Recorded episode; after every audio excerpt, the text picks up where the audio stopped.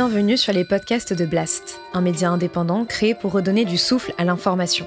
Blast vous propose un autre regard sur l'actualité, à travers des reportages, des décryptages, des enquêtes et des entretiens que nous avons décidé de convertir ici en podcast. Notre ambition Devenir votre média de référence et ainsi peser dans la bataille de l'information qui s'annonce et qui sera décisive. Les podcasts de Blast. Un entretien de Salomé Saké. Fumer, c'est dangereux pour la santé, mais c'est aussi de plus en plus coûteux au vu du prix du paquet de cigarettes, sans parler des très nombreux désagréments physiques que ça engendre, dents jaunes, mauvaise haleine, vieillissement de la peau, caries ou troubles érectiles. En plus, être fumeur, ça équivaut souvent à devoir sortir dans le froid en plein hiver quand on va au restaurant par exemple. Bref, il n'y a vraiment aucune bonne raison à fumer. Et pourtant, en France, il y a encore 15 millions de fumeurs et l'industrie du tabac tue 75 000 personnes dans le pays chaque année. Alors peut-être qu'un dernier argument finira par convaincre une partie des récalcitrants à arrêter, fumer, c'est de droite. C'est en tout cas la thèse de mon invité du jour dans cette nouvelle émission pour Blast.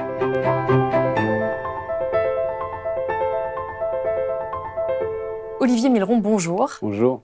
Vous êtes cardiologue à l'hôpital Bichat à Paris et vous êtes aussi militant du service public et ancien fumeur, c'est ainsi que vous vous décrivez. Et vous venez de publier Pourquoi fumer, c'est de droite aux éditions textuelles. Dans ce livre, vous revenez sur l'histoire capitalistique de l'industrie du tabac pour aboutir donc à cette conclusion qui est aussi le titre du livre, Fumer, c'est de droite. Il y a déjà des dizaines et des dizaines de livres qui ont été écrits sur euh, pourquoi fumer, entre guillemets, c'est mal, comment arrêter de fumer. Euh, pourquoi avoir choisi d'écrire un, énième livre sur le tabac aujourd'hui? Alors, cet énième livre sur le tabac, comme vous dites, c'est en fait un livre écrit pour les amis, par amitié. Euh, dans le milieu militant, effectivement, beaucoup de gens fument encore. et moi, j'ai des amis très proches pour lesquels je suis inquiet. Je suis inquiet pour leur santé. Moi, j'ai beaucoup fumé, vous l'avez dit, et j'ai arrêté de fumer parce que j'avais peur de mourir. Euh, mais toute cette euh, communication sur le tabac, tabac euh, toutes ces images horribles sur les, paquets de cigarettes ne suffisent pas à faire arrêter les gens parce que, bah, avant tout, c'est une drogue très très dure vous, vous avez été un gros fumeur ah, Moi, j'étais un gros fumeur. Je fumais un deux paquets par jour. Et, euh, j'avais même des patients qui, me disaient qu'ils étaient inquiets pour moi et qu'il fallait que j'arrête de fumer. c'est euh, quand même paradoxal pour un cardiologue. voilà, donc euh, en tant que, médecin, à un moment, je me suis dit, voilà, ça devient vraiment ridicule. Et si un jour, moi, j'arrive en urgence avec un infarctus dans le service de cardiologie, j'aurais vraiment l'air d'un idiot. Donc voilà, donc c'était vraiment, moi, sur des raisons médicales que j'ai arrêté de fumer. Mais apparemment, ça suffit pas. Et, pour avoir essayé d'arrêter de fumer à de maintes reprises, je sais qu'il faut euh, euh, beaucoup, beaucoup d'arguments et beaucoup d'étages pour arriver à trouver la motivation. Et donc là, l'idée, c'est de dire, OK, les copains, les copines, euh, l'argument de santé ne suffit pas pour vous. Je rajoute un argument politique. On est tous dans des luttes aujourd'hui où on se pose la question de nos consommations, notre rapport au capitalisme. L'industrie du tabac, honnêtement, quand on reprend, c'est la pire.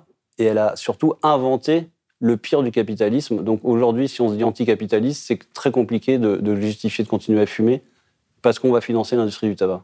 Oui, parce que je disais de manière un peu provocatrice, c'est un énième livre, mais en réalité, l'angle, j'ai jamais vu cet angle-là euh, dans un livre. C'est-à-dire que fumer, c'est de droite, politiser à ce point euh, la question du tabac, je trouve que c'est inédit. En tout cas, je n'ai pas encore euh, lu de livre qui traitait de ça de cette façon.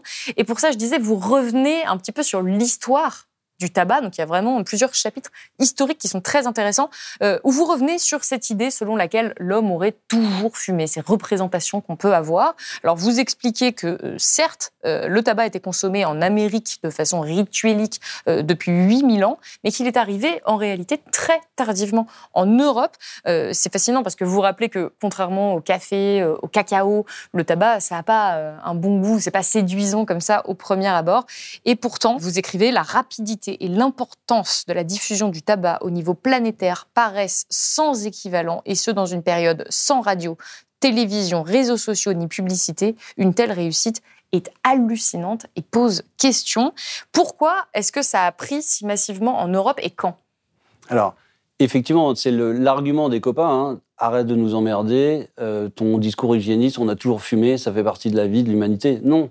En fait, avant l'arrivée des colons aux États-Unis et en gros l'exploitation euh, des, ressources là-bas, on ne fumait pas dans le reste du monde. Et donc, le tabac est devenu un produit de grande consommation du fait de la colonisation de, de, de l'Europe aux États-Unis. alors pourquoi ça a si bien marché? Mais parce que c'est super addictif en fait. C'est ça la seule raison. Et en fait, on a trouvé le symbole d'un élément de, de, consommation grand public du capitalisme. Ça coûte rien à produire, c'est hyper addictif. Les bénéfices euh, sont pour euh, les, propriétaires des, plantations et, des industries.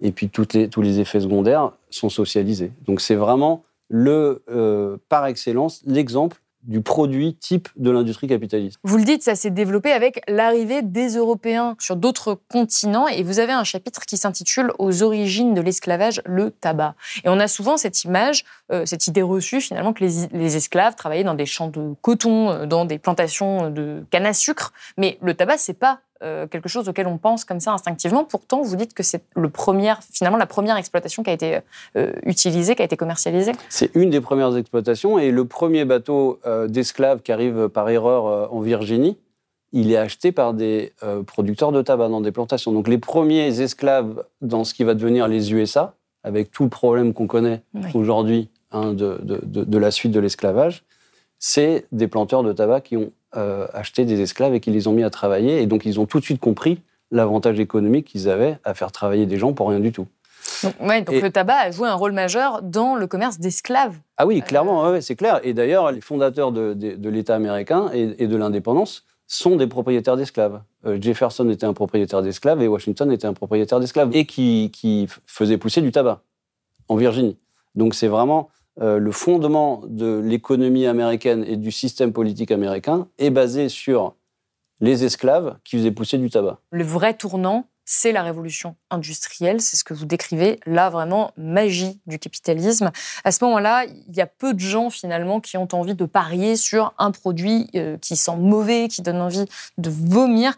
Et pourtant, il va y avoir euh, l'arrivée de James Duke, vous l'écrivez, qui va tout changé. C'est le fils d'un petit producteur de tabac qui va acheter des espaces publicitaires et qui va inventer une forme de merchandising, ce qu'on appelle le merchandising aujourd'hui. C'est-à-dire qu'il va faire inscrire sa marque de cigarettes sur plus de 400 000 chaises et il va avoir l'idée de glisser dans les paquets de tabac des images de femmes dénudées. C'est finalement la publicité qui a créé la demande à ce moment-là, de la demande de tabac Oui, alors James Hughes, ce qui est intéressant, c'est que c'est le premier euh, planteur qui invente la machine à faire des cigarettes, la machine euh, automatique à faire des cigarettes. Donc lui, il se retrouve avec, en une journée, le stock de deux mois auparavant. Et donc, il y a un produit, mais pas de marché. Et donc lui, il comprend tout de suite que la clope, c'est pas bon. Ce qui marche, c'est le packaging et l'image qu'on va donner du tabac. Une fois que les gens commencent à fumer, c'est très addictif, donc ils vont continuer. Et donc, oui, lui, il va inventer. Euh, maintenant, on a les, dans les paquets de céréales pour les gamins, il y a des petites cartes. Euh, bah ça, ça a été inventé pour la cigarette euh, il, y a, des années. Alors, euh, il s'est fait un peu engueuler par son papa, qui était un protestant rigoriste, qui lui a dit quand même mettre des, femmes nues sur des cartes, ça se fait pas. Mais comme souvent, le capitalisme s'accommode très bien de la morale quand, quand, il y a des profits à faire. Donc, oui, James Duke, c'est vraiment le début de l'histoire et comment, à partir d'un produit dont personne ne veut, on va créer un marché et ça va être exponentiel et ça va, il va inonder l'Amérique de cigarettes.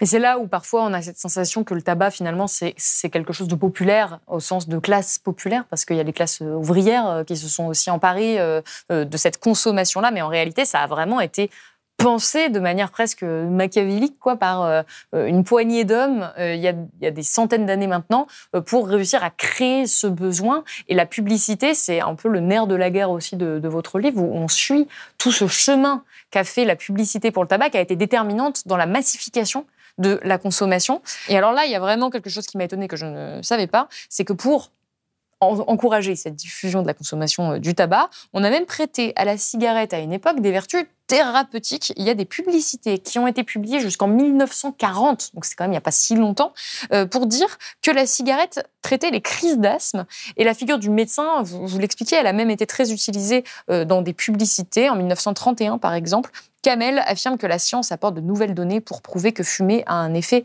énergisant et qu'il y avait une vraie et donc vous vous expliquez qu'il y avait vraiment cette relation entre l'industrie du tabac et le monde des docteurs. On a même des vendeurs de cigarettes qui se rendent à des congrès avec des médecins. Mais c'est vrai que ça paraît impensable aujourd'hui, mais encore une fois, il n'y a pas si longtemps, ça se faisait encore. Et il y avait aussi des publicités pour les cigarettes qui ont été publiées dans des journaux médicaux. Donc on comprend qu'il y ait eu autant de gens finalement qui se soient mis à fumer à cette époque parce que c'était absolument partout. Et non seulement on ne voyait pas le danger, mais c'était presque entre guillemets cautionné et validé par le monde médical. Ça, ça a joué un rôle crucial. Et on voit bien que là, l'industrie du tabac a inventé ce qu'on appelle le key opinion leader. Nous, on utilise ça encore comme terme en médecine et c'est utilisé par les labos pharmaceutiques pour avoir des têtes d'affiche qui vont rassurer les gens en disant bah, si lui, il promeut tel, tel médicament, c'est sûrement que c'est très bon. Et en fait, eux, ils ont compris ça tout de suite. Alors on peut se demander pourquoi ils avaient besoin de médecins. C'est-à-dire que les, vendeurs de chocolat ou les vendeurs de café, ils n'ont jamais demandé à des médecins d'être dans leur pub pour dire que c'était bon pour la santé. Donc quand même, dès le début, il y avait peut-être un petit doute sur euh, l'effet sur la santé. Mais on voit plein de pubs où des médecins disent euh, la Shelterfield, elle fait moins mal à la gorge que la Marlboro. As part of a program supervised by a responsible, independent research laboratory. Now, after a full year and four months, The doctor reports again no adverse effects to the nose, throat, or sinuses from smoking Chesterfields. More doctors smoke camels than any other cigarette. Try camels yourself, the cigarette so many doctors enjoy. L'utilisation des médecins a été très importante et oui, ils ont inondé euh, le financement des congrès médicaux, des revues médicales. Et donc, ils sont devenus un peu indispensables. Et, on a même l'impression qu'à la fin, dans les années 50, ils étaient tellement importants dans, la, dans le financement des revues médicales euh, que ils ont, les revues médicales ont eu du mal à arrêter la pub pour la cigarette parce que ça faisait partie de leur, leur, modèle euh, économique, en fait. Mais vous, qu'est-ce que ça vous inspire en tant que médecin? Quand vous dites qu'il y a quand même, encore une fois, 70 euh, ans, il y avait des médecins qui encourager euh, la consommation de tabac À partir du moment où vous allez mettre quelqu'un à la télé avec une blouse blanche et qui se présente comme un scientifique et qui vous dit ça c'est la vérité, en fait ça a un, pouvoir énorme euh, euh, sur les gens. Et donc de, il faut un, contrôle citoyen et un contrôle démocratique sur toutes ces instances.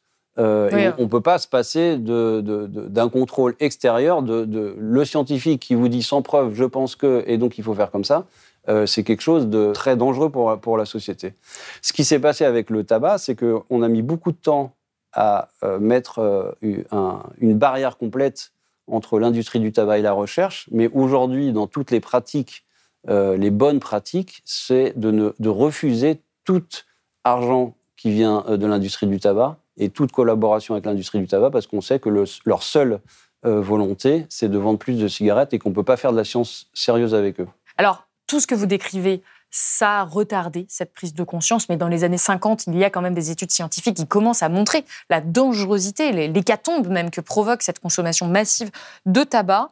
Et euh, là, ce que vous expliquez, c'est que pendant des années, les lobbies du tabac et l'industrie du tabac s'est défendue en mettant en place ce qu'on appelle la fabrique du doute, la stratégie du doute, c'est-à-dire qu'elles ont financé assez massivement des études pour essayer de, semer le doute en fait sur la dangerosité potentielle du tabac. Vous l'avez dit en travaillant aussi avec des instituts de recherche, en finançant directement des scientifiques, ce qui fait que le public s'est retrouvé euh, noyé et les médias au milieu de, plein plein d'études euh, contradictoires et qu'à la fin, ça a vraiment retardé euh, le fait qu'on tire la sonnette d'alarme et qu'on dise attention, là c'est vraiment, c'est mortel, on en est sûr, c'est dangereux. Ça, c'est une stratégie qu'on retrouve dans beaucoup d'autres industries. Pour vous, on aurait pu euh, éviter beaucoup de morts s'il n'y avait pas eu cette stratégie du doute Dans les années 50, on a toutes les preuves en fait que le, tabac tue.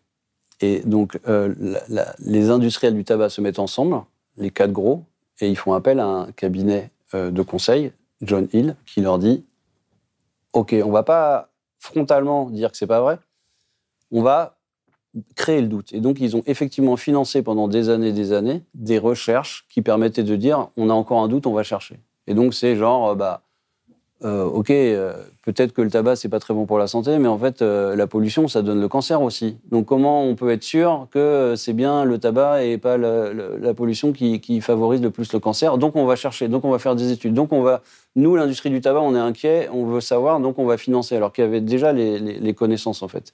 Et, effectivement, cette stratégie a tellement bien marché que des années 50, où c'était évident, et dans d'autres systèmes politiques, je ne sais pas si on en reparlera, on avait euh, supprimé la cigarette parce qu'on savait que, que c'était toxique pour la santé. Euh, L'industrie du tabac va pouvoir attendre jusqu'aux années 90 avant d'être obligée d'avouer euh, publiquement que, que le tabac est dangereux pour la santé. Et qu'elle le savait. Et qu'elle le savait, bien sûr. Parce que c'est ça qui est vraiment on- choquant. Voilà, et donc aujourd'hui, il y a les Tobacco Papers là, qui sont en ligne, qui sont accessibles et où on voit toute la. C'est un complot, en fait, hein, qui, a, qui a été défini comme ça par l'État américain. Il considère que l'industrie du tabac a, a- a mené un complot contre euh, l'intérêt général et pour son profit. Et donc, pour revenir un petit peu aux gens qui nous regardent et qui peut-être sont des fumeurs, on peut dire qu'ils sont aussi des victimes de ce complot. Et qu'aujourd'hui, quand on fume, finalement, ce n'est que la conséquence de toutes ces stratégies ultra-capitalistiques qui ont été menées il y a déjà des décennies. Ah oui, complètement. On n'a aucun doute sur le fait que euh, le tabac rend malade et qu'on a tous été euh, manipulés par l'industrie du tabac. Et c'est pour ça que c'est si difficile d'arrêter. C'est-à-dire que euh, on peut se demander pourquoi il y a autant de gens à gauche qui fument alors que c'est vraiment euh, euh, financer ce qu'il y a de plus dégueulasse dans, dans le capitalisme d'aller acheter son paquet au tabac. Mais on a tous l'image du, du rebelle. En fait, fumer, c'est être un peu rebelle. Donc, euh, on qui a a été véhiculé par le cinéma, notamment. le euh, cinéma, le cowboy Marlboro, euh, l'espèce de virilisme toxique, et ben on en est tous un peu emprunt hein, de, de ce truc-là.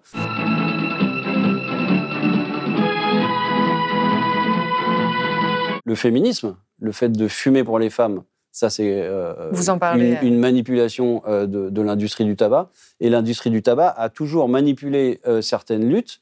Ils ont même fait un moment des, des- des cigarettes à destination des Noirs américains au moment des, des luttes pour les droits civiques. Donc ils sont prêts à tout. Et donc ils ont manipulé je- notre inconscient. Et euh, bah, Lorraine Bacal et Bogart euh, qui fument, il n'y a rien de plus glamour. Donc euh, on a tous dans notre inconscient quelque chose qui nous donne envie de fumer et qui rend ça euh, désirable en fait. Et donc oui, la manipulation, elle est totale. Oui, on le sait tous un petit peu, quelque part, même les, fumeurs les plus aguerris.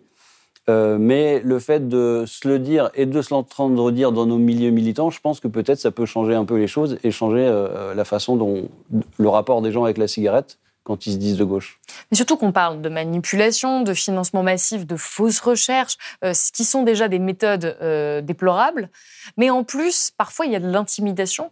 Il y a un film avec euh, Russell Crowe qui s'appelle Révélation, qui montre justement, alors c'est mis en scène, mais qui montre quand même les pressions qui s'exercent sur quelqu'un qui essaie de dénoncer ça. C'est c'est la réalité ou c'est qu'un film? Moi, j'ai pas bien travaillé sur ces, sur ces sujets-là. Après, euh, on sait tous euh, la capacité qu'ont les entreprises à mettre la pression sur certains de leurs salariés quand ils veulent euh, euh, agir contre leurs intérêts. Et donc, il ne faut pas se leurrer sur le fait que euh, les lobbyistes, les politiques et les, industriels à haut niveau, quand, il y a des milliards de dollars en, jeu, je pense qu'ils sont prêts à tout.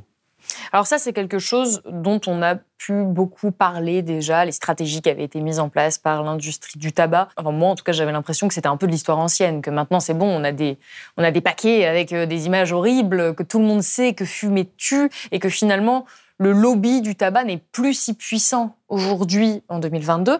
Et vous, c'est pas ce que vous dites euh, dans votre livre. On, on apprend c'est pas de l'histoire ancienne. Euh, vous revenez notamment sur les centaines de millions d'euros qui sont encore dépensés chaque année par l'industrie du tabac pour déployer une véritable stratégie d'influence, euh, notamment pour influencer les politiques qui veulent continuer à essayer de réguler ce secteur pour qu'à la fin, vu que c'est un enjeu de santé publique quand même assez majeur, les gens ne fument plus. Au point qu'en 2013, le journal Le Parisien avait révélé une liste qui classait les députés européens en fonction de leur proximité avec cette industrie. Donc au point d'avoir une liste entière de députés, c'est quand même qu'il y a une vraie présence euh, de ce lobby-là.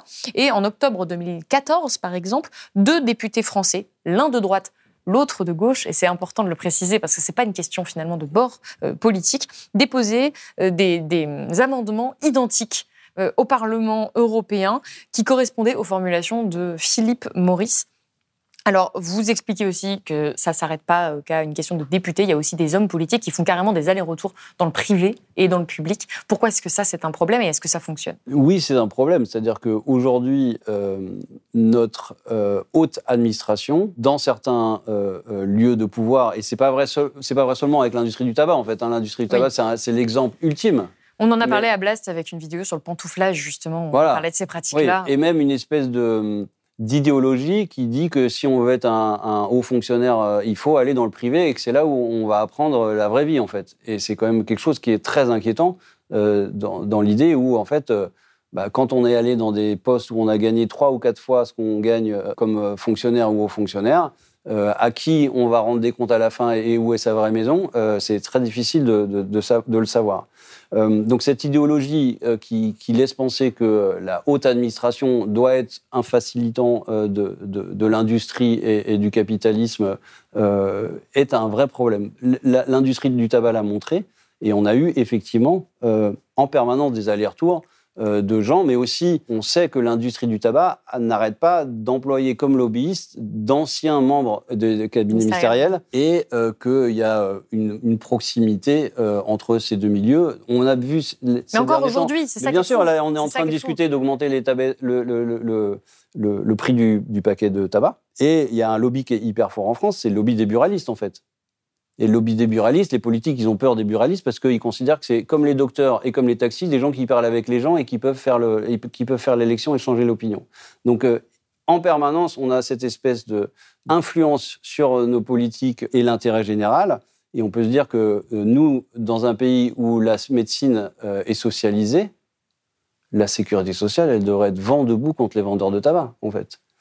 Et on n'entend jamais les instances de santé ou des mobilisations citoyennes de dire attendez, on est en train de se tirer une balle dans le pied avec une industrie qui coûte hyper cher. On considère que Oui, si on parce voulait le coût que. pour la sécurité sociale est monstrueux. On parle de monstrueux. 75 000 morts, mais ça a un coût euh, sociétal Alors, il y, a des, majeur. il y a les morts, mais il y a tous les, tous les cancers, et il y a tous Oui. les gens qui font des AVC, des infarctus, des choses comme ça. Et donc, euh, on, on considère rien que pour la santé, pour que, pour que le bilan soit négatif entre ce que ça coûte euh, et ce que ça rapporte, parce qu'on dit toujours, il y a plein d'impôts quand on achète un, un paquet de tabac, il faudrait que le paquet, il coûte 40 euros.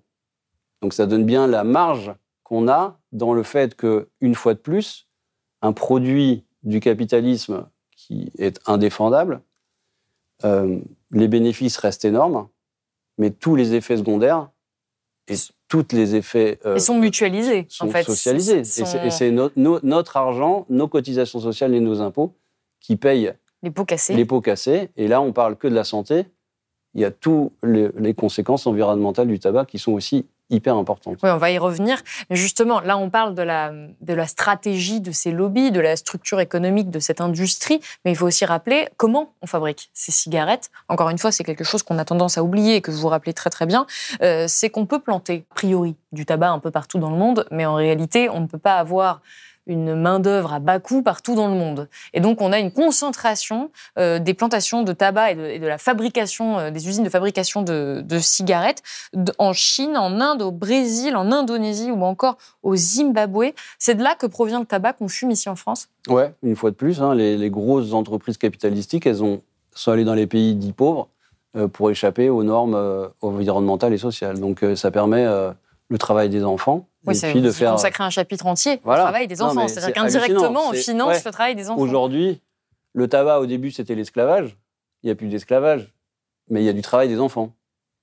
Donc on peut se dire, OK, l'esclavage, je ne suis pas responsable de l'histoire du tabac, mais aujourd'hui, quand je vais acheter un paquet de clopes, c'est le travail des enfants. Oui, il n'y a pas de normes qui permettent d'éviter ça aujourd'hui, de normes d'éthique euh, sur le tabac. Non, et en, et en plus, c'est pire que ça. C'est-à-dire qu'en gros, le- l'industrie du tabac, ils font euh, des fausses, euh, comment s'appelle, le RSE, là, le- le- la, responsabilité sociale des entreprises, où ils disent qu'ils mettent en place des, des programmes qui sont en fait du flanc euh, total. Donc en plus, ils se font mousser sur le fait qu'ils ils essaieraient d'avancer, euh, de faire avancer la, cause du travail des enfants dans ces pays-là, alors qu'en fait, le- la, la vraie cause du travail des enfants, c'est qu'ils payent très mal euh, les, les- les paysans qui, qui- qui plantent du tabac et qui font la, la culture du tabac. Donc, le bilan euh, social et environnemental du tabac, il est terrible. Et donc, ils partent dans les pays pauvres parce qu'ils peuvent faire travailler les enfants, payer très mal les paysans, mais aussi balancer des pesticides tant qu'ils veulent, Oui, c'est ce que vous des dites. engrais. C'est aussi un désastre environnemental pour euh, les pesticides, les engrais et aussi les procédés de fabrication qui sont ultra chimiques Ouais. et à la fin ultra toxiques et qui rejettent plein de substances qu'on ne veut pas voir euh, normalement dans la nature, qu'on pourrait, on pourrait pas faire ça en France. Et du coup, ils le font dans d'autres pays et donc on contribue, encore une fois, en fumant, à alimenter cette industrie qui est euh, absolument désastreuse. Voilà, donc c'est polluant. Euh, et en plus, c'est euh, extrêmement consommateur de choses dont on parle tout le temps. Il faut euh, euh, trois litres d'eau pour faire une cigarette. Donc c'est hallucinant. On sait, euh, pour, pour faire des clopes, c'est de la déforestation, parce qu'il faut bah, planter, il faut sécher le tabac, il faut faire des allumettes. C'est. Mais vous dites c'est 9 millions d'arbres par an juste pour les allumettes qui vont servir à allumer nos cigarettes. Et en dehors de ça, on a un coût environnemental de l'usine elle-même de cigarettes, en fait. Et donc, euh, c'est beaucoup d'eau, c'est du CO2 de En façon veux-tu, en hallucinante. voilà, c'est ouais. plus que ExxonMobil, on, on considère quasiment l'industrie du tabac. Euh, et puis, on a les mégots. Et le, ce déchet qui nous, nous gêne en disant « Ah, c'est pas beau sur la plage euh, voilà, mais en fait, c'est un concentré, 400 toxiques à peu près dans un, dans un mégot de cigarette. Euh, et il y a une expérience scientifique qui est très parlante, c'est euh, si vous prenez un litre d'eau, vous mettez des poissons, un mégot, vous avez la moitié des poissons qui sont morts au bout de euh, 24 à 48 heures, tellement euh, ils sont empoisonnés par, par le mégot. Donc, euh, donc, quand on balance un mégot de cigarette, en dehors du fait qu'on risque de foutre le feu et que c'est un problème euh, ces derniers temps, euh, on va mettre un concentré de toxiques dans la nature qui va se retrouver dans la terre et dans les nappes phréatiques. Et c'est vrai que quand on lit votre livre à la fin, parce qu'on parle beaucoup des problèmes de santé publique et des problèmes individuels que ça va causer. C'est souvent une, un grand un, un argument majeur pour ceux qui veulent arrêter de fumer. C'est bon, moi, j'ai pas envie de mourir. Mais il y a encore, encore une fois toutes ces conséquences pour le reste de la société, pour l'environnement, pour euh, les gens qui fabriquent euh, nos cigarettes. Donc on se dit vraiment, mais il y a rien aujourd'hui qui justifie qu'on continue à autoriser aussi ce type d'industrie, ou en tout cas qu'on ne la réglemente pas de manière plus euh, dure, qu'il n'y ait pas plus de campagnes aussi de santé publique. Et encore une fois, vous, vous pointez la faiblesse des États aujourd'hui face à cette industrie du tabac qui est encore trop puissante, parce qu'encore une fois, on le rappelle, 15 millions de fumeurs en France, c'est quand même euh, qu'il y, a- il y a quelque chose qu'on a, loupé pour, en arriver là aujourd'hui en 2022. Euh, c'est quoi les solutions concrètes? Si là, demain, le gouvernement se mettait à vraiment vouloir mener une campagne d'envergure et, vouloir réellement réduire le tabagisme en France, qu'est-ce qu'il faut faire? Vous évoquez rapidement euh, la question du packaging neutre, comme en Australie, ça fait partie des solutions, c'est la solution. Alors, c'est pas la solution parce qu'en fait, la- le, le vrai problème du, du- du tabagisme, c'est l'addiction. En fait, interdire, c'est très compliqué parce qu'on sait qu'on crée, euh, on crée des marchés euh, Parallèles. des marchés parallèles et que voilà, et que ça, ça crée de la, de la mafia. Et voilà. Le vrai problème, c'est l'addiction et on sait que le tabac, enfin les cigarettes, sont bourrées de produits euh, mis par les euh, fabricants pour qu'on devienne euh, hyper addict en fait. Donc, une des solutions, la solution que j'ai vue moi la plus convaincante, ça serait la nationalisation en fait. Il faut nationaliser la fabrique des cigarettes et, les rendre de moins en moins addictives en fait. Et qu'au bout d'un moment, il y ait quasiment plus de nicotine dedans et qu'en en fait, on va, on va essayer de- de diminuer euh, le, le fait que les gens euh, soient euh, toxicaux à la nicotine en fait. Ce que vous me le une- disiez hors antenne, c'est une drogue dure.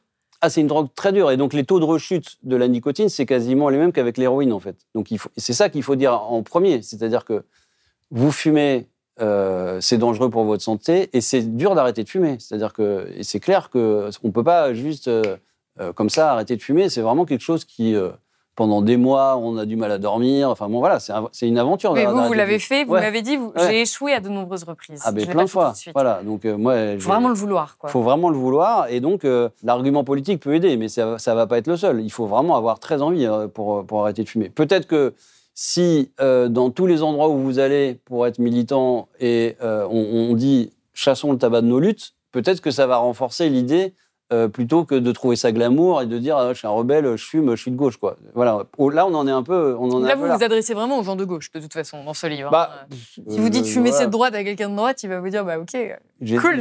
J'espère qu'il va pas me, me reprocher de donner envie à fumer à ses enfants, mais euh, bon, voilà. Mais non, ce que je veux dire, c'est que euh, moi, une des premières fois où j'ai l'idée de ce bouquin, c'était euh, euh, en allant dans une ZAD où je me suis dit, mais si j'arrive avec un McDo, je vais me faire euh, allumer, mais que les gens aillent au tabac acheter des Marlboro, ça gêne personne en fait. Et il y a, il y a un vrai, il y a une vraie. Il y a un euh, impensé. voilà, il y a un impensé là-dessus. Et donc, euh, euh, aujourd'hui, on se pose tous la question du boycott, de la Coupe du Monde de foot, euh, mais aussi depuis prendre l'avion, de manger moins de viande. Euh, de- voilà, d'acheter on- des vêtements éthiques. d'acheter des, des vêtements éthiques. On se pose tous ces questions. Et ça paraît hallucinant de ne pas se le poser pour la cigarette, qui est un produit qui sert à rien, qui est pas bon, euh, qui coûte cher à tout le monde et qui fait des profits pour euh, des salopards dont on sait qu'ils nous ont manipulés depuis des années. Quoi. Et en plus, il y a un- une des choses importantes que j'ai découvert, moi, c'est- l'utilisation du tabac euh, des tribunaux arbitraux supranationaux. Et ça, c'est quand Ah oui, même euh, le, le summum de la, de la prise euh, en main par l'industrie capitaliste de nos démocraties. C'est-à-dire qu'ils sont tellement puissants qu'ils peuvent faire pression sur des États en les menaçant euh, de, de, de leur demander des, des amendes tellement énormes, 10% du PIB pour un pays, en disant euh, c'était sur les, les, les paquets neutres. Et, donc, ça on- nuit au business.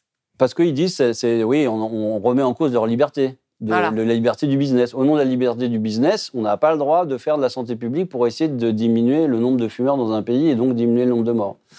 Donc ils ont créé ces tribunaux supranationaux, ils ont influencé ces Voilà, tribunaux voilà. supranationaux à ce point-là. Au À point ce que les point-là, États aient peur Allez, tribunaux. à ce- à- donc ils ont, euh, c'était l'Uruguay, un pays, il- euh, un, un médecin est élu président de la République. On va faire une politique forte anti-tabac. Et ben là, poum, tribunal arbitral, on vous demande 10 milliards, 10% de votre PIB.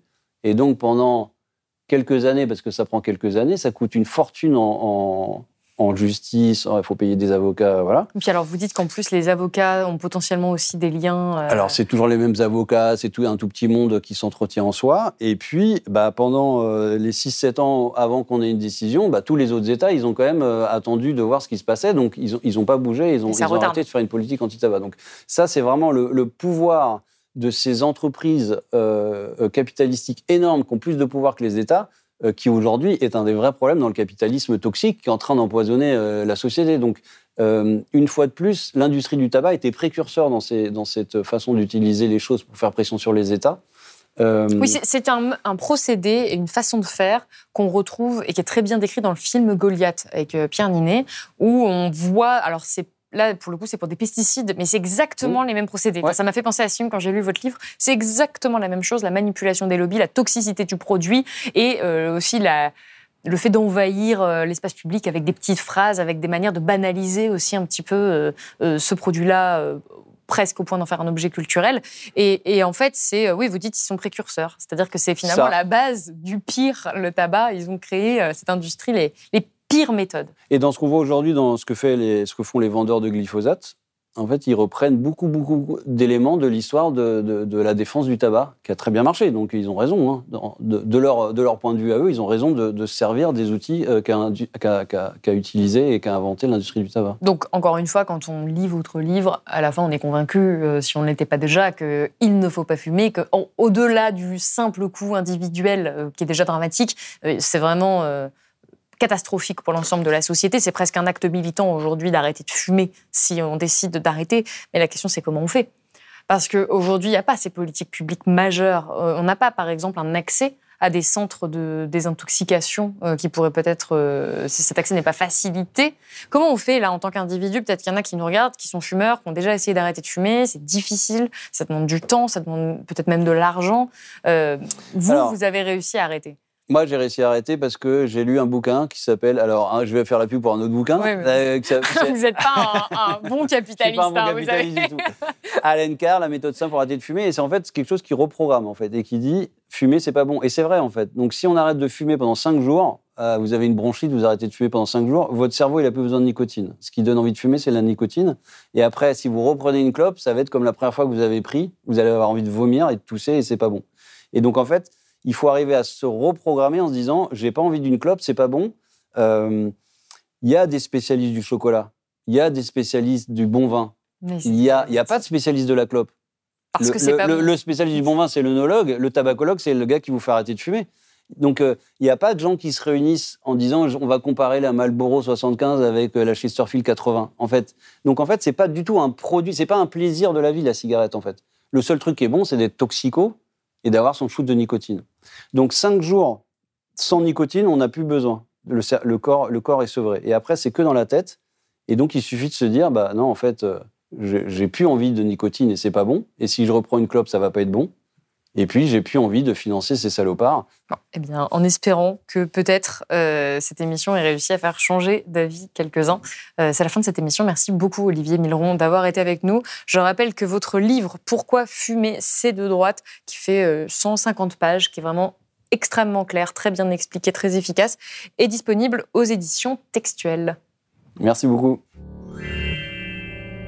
Si vous avez aimé ce podcast, s'il vous a été utile, n'oubliez pas de nous mettre des étoiles ou de le partager autour de vous sur vos réseaux sociaux. Blast est un média indépendant. Et si tous nos contenus sont en accès libre, c'est grâce au soutien financier de nos blasters et abonnés. Pour nous soutenir, faites un nom unique ou mensuel et rendez-vous sur blast-info.fr. Blast, c'est aussi une web télé disponible sur YouTube et Peertube et présente sur tous les réseaux sociaux. Alors suivez-nous et pour ne rien rater de nos contenus, abonnez-vous sur notre chaîne YouTube.